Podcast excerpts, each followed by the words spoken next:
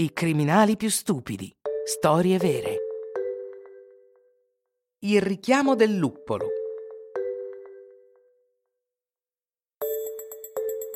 Siete affascinati dai film di gangster?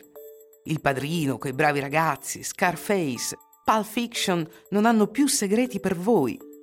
Sapete tutto su Al Capone e Bugsy Siegel.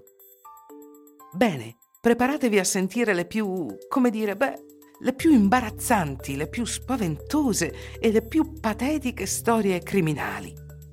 I malavitosi di cui vi parleremo sono più vicini a Rantanplan e Averell Dalton, il più stupido dei fratelli Dalton, che a Pablo Escobar.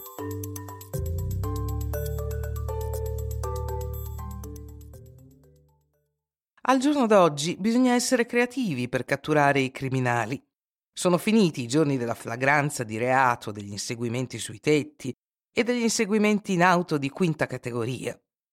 Le menti criminali sono troppo intelligenti al giorno d'oggi. No, bisogna farlo nel modo più semplice, nel modo più astuto.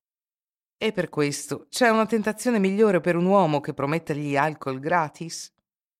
Nel 2011 la polizia del Derbyshire sta lottando per catturare diversi fuggitivi che sono in fuga da vari mesi. Ci deve essere un autentico discendente di Sherlock Holmes tra i cervelli della stazione perché hanno un'idea brillante per catturarli.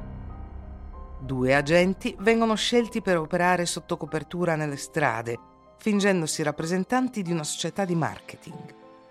Nell'ambito di una finta campagna pubblicitaria per una famosa marca di alcolici, viene indetta una gara in tutta la città, con una mezza dozzina di fusti di birra in offerta. Per caso, o forse no, i vincitori del sorteggio risultano essere i criminali ricercati.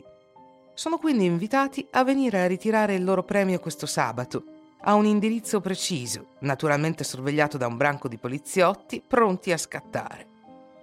Impossibile, si pensa, la trappola è troppo grande, nessuno abboccherà. Ma come dice la vecchia canzone dei pescatori, grande esca, grande pesce. Il giorno bingo, il primo vincitore si presenta felicemente negli uffici fittizi della società di marketing, poi un secondo, poi un terzo. Alla fine della giornata una ventina di loro sono stati scelti così, senza la minima difficoltà.